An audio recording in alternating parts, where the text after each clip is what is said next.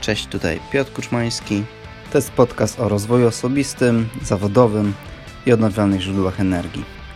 Kolejny odcinek będzie o produktywności w pracy. E, podam Wam 15 konkretnych porad, jak można zwiększyć produktywność w pracy. Myślę, że większość z tych wskazówek, porad e, będzie mógł zastosować każdy, bez względu na to, czym się zajmuje, jakie ma stanowisko, w jakiej branży pracuje. Więc bez względu na to, czy, czy jesteś monterem fotowoltaiki, czy programistą, czy księgowym, to będziesz mógł zastosować większość z tych porad w swojej pracy na co dzień. Ok, zaczynamy. Dzień zacznie od załatwienia rzeczy najtrudniejszych. Bo żeby zrobić coś, jakieś zadanie, które będzie trudne, no musimy je wcześniej zaplanować. Więc to, co należy wykonać wcześniej, no to jest dobrze zaplanować sobie oczywiście pracę i poszczególne dni w pracy. Chodzi o to, aby mieć jedno albo dwa zadania, takie taski konkretne do wykonania, które będą, będą wymagały od nas sporo wysiłku. E, wrzućmy je na początek dnia. Najlepiej w godzinach porannych, czyli od 7, 8 do godziny 12, 13. I dobrze, żeby to było jedno albo dwa zadania, raczej nie więcej, ponieważ w trakcie dnia możemy to podzielić i każdego dnia zrobić właśnie po jednym albo po dwa trudne zadania. Wtedy przez 5 dni roboczych już mamy wykonane 10 takich zadań.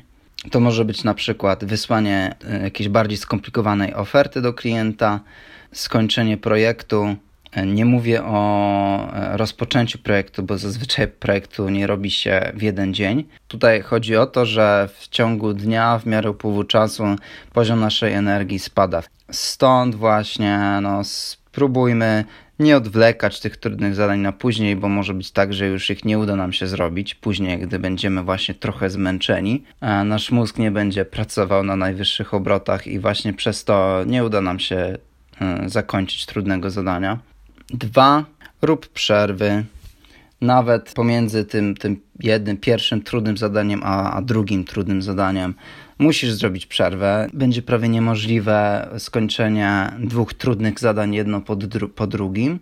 Więc oderwij się na chwilę, wyjdź sobie na spacer, wyjdź na zewnątrz. Możesz też porozmawiać z swoim kolegą, koleżanką z pracy, z którą lub z którym e, no, dogadujecie się, macie jakieś wspólne tematy czy wspólne pasje, porozmawiaj sobie o tym, a potem jak już wrócisz do, do swojej pracy, czy tam za, za biurko, czy do e, pracy fizycznej, właśnie po tej przerwie wrócisz taki bardziej zadowolony i Twój umysł na chwilę e, oderwie się od, od tych celów biznesowych, zawodowych. Potem, jak porozmawiasz o, na, te, na temat swoich pasji, no, będzie ci łatwiej potem na nowo podjąć się tematów zawodowych. Postaw sobie za cel zrobienie przynajmniej jednego takiego trudnego zadania, dwóch, myślę, że maksymalnie dwóch, trzech, a nie więcej. E, no, nie, nie ma chyba e, wielu takich ludzi cyborgów, którzy są w stanie aż tak dużo zrobić w ciągu jednego dnia. No chyba, że jest się Elonem Muskiem. Ostatecznie chodzi o to, aby pod koniec dnia być zadowolonym z tego, co się zrobiło. Celem jest to, aby nie, nie oszukiwać samego siebie i nie, i nie oszukiwać innych z naszego środowiska. 3. Jak najbardziej wydajnie organizuj czas pracy. Konkretnie, papierosy mm, no, zabierają nam czas, kosztują pieniądze, wszelkie tego typu uzależnienia nie zwiększają naszej produktywności. Dalej, jedna, dwie kawy dziennie, raczej nie więcej. Jak jest ekspres w biurze, czy macie w domu ekspres. Wydaje mi się, że w przypadku każdego e, jedna, dwie, maksymalnie trzy kawy dziennie to będzie maksimum. Już nie będę wchodził w tematy medyczne, ale zapewne jest wiele publikacji naukowych, które mówią, dlaczego nie należy tak dużo tej kawy czy kofeiny przyjmować każdego dnia. Trzeci punkt, który dotyczy e, tej porady, to nie plotkuj. W pracy, jak robimy zadania biznesowe, zawodowe, wykonuj swoją robotę. Plotki można zostawić na spotkanie integracyjne. Cztery, porada numer cztery, przerwa na posiłek. Jeżeli to jest 7-godzinny efektywny czas pracy, to e, potrzebujemy przynajmniej jednej takiej przerwy na posiłek. E, zjedzmy sobie lunch, zjedzmy jakąś kanapkę pożywną, dostarczmy e, makro, makro i mikroelementów do naszego organizmu. Nie traktujmy naszego organizmu jak, jak śmietnika. Też to, jak, czym będziemy się odżywiać, będzie wpływało na efekty naszej pracy. 5. E, ważny punkt spotkania służbowe. Myślę, że każdy z Was był przynajmniej na jednym spotkaniu nieefektywnym, takim, które nie prowadziło do jakichś ważnych wniosków, obserwacji e, czy wymyślenia dalszego planu działania. Aby spotkania były efektywne, muszą być krótkie. E, przygotuj się na takie spotkanie. Bez przygotowania spotkania nie mają sensu.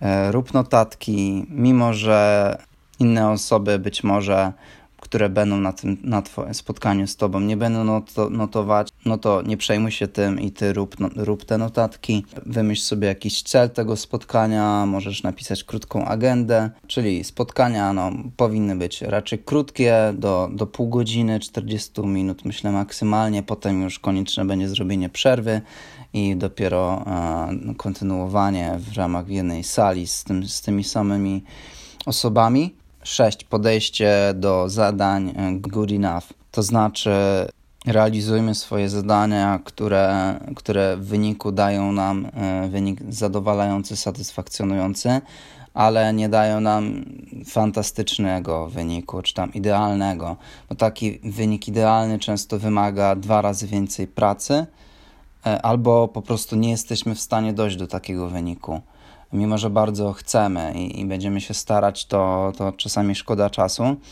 Musimy się zadowolić wynikiem, który, który jest dobry e, i wystarczający, aby pchnąć sprawy dalej. Przykładowo, perfekcjoniści muszą się postarać, aby wynik naszych działań był, e, był po prostu dobry, zadowalający, a nie perfekcyjny. Bo właśnie perfekcja wymaga jeszcze więcej czasu i często stresu, a e, przecież żaden człowiek tego nie chce.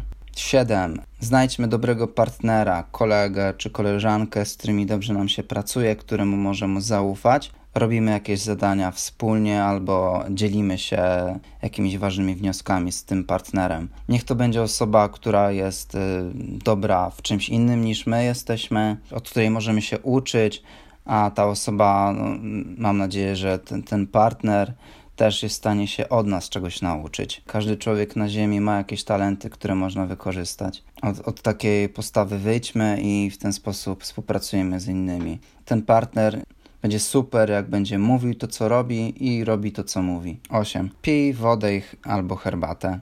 W zasadzie nie trzeba jakoś komentować. Dbajmy o dobre, o właściwe nawodnienie. Dalej, 10. Powiadomienia.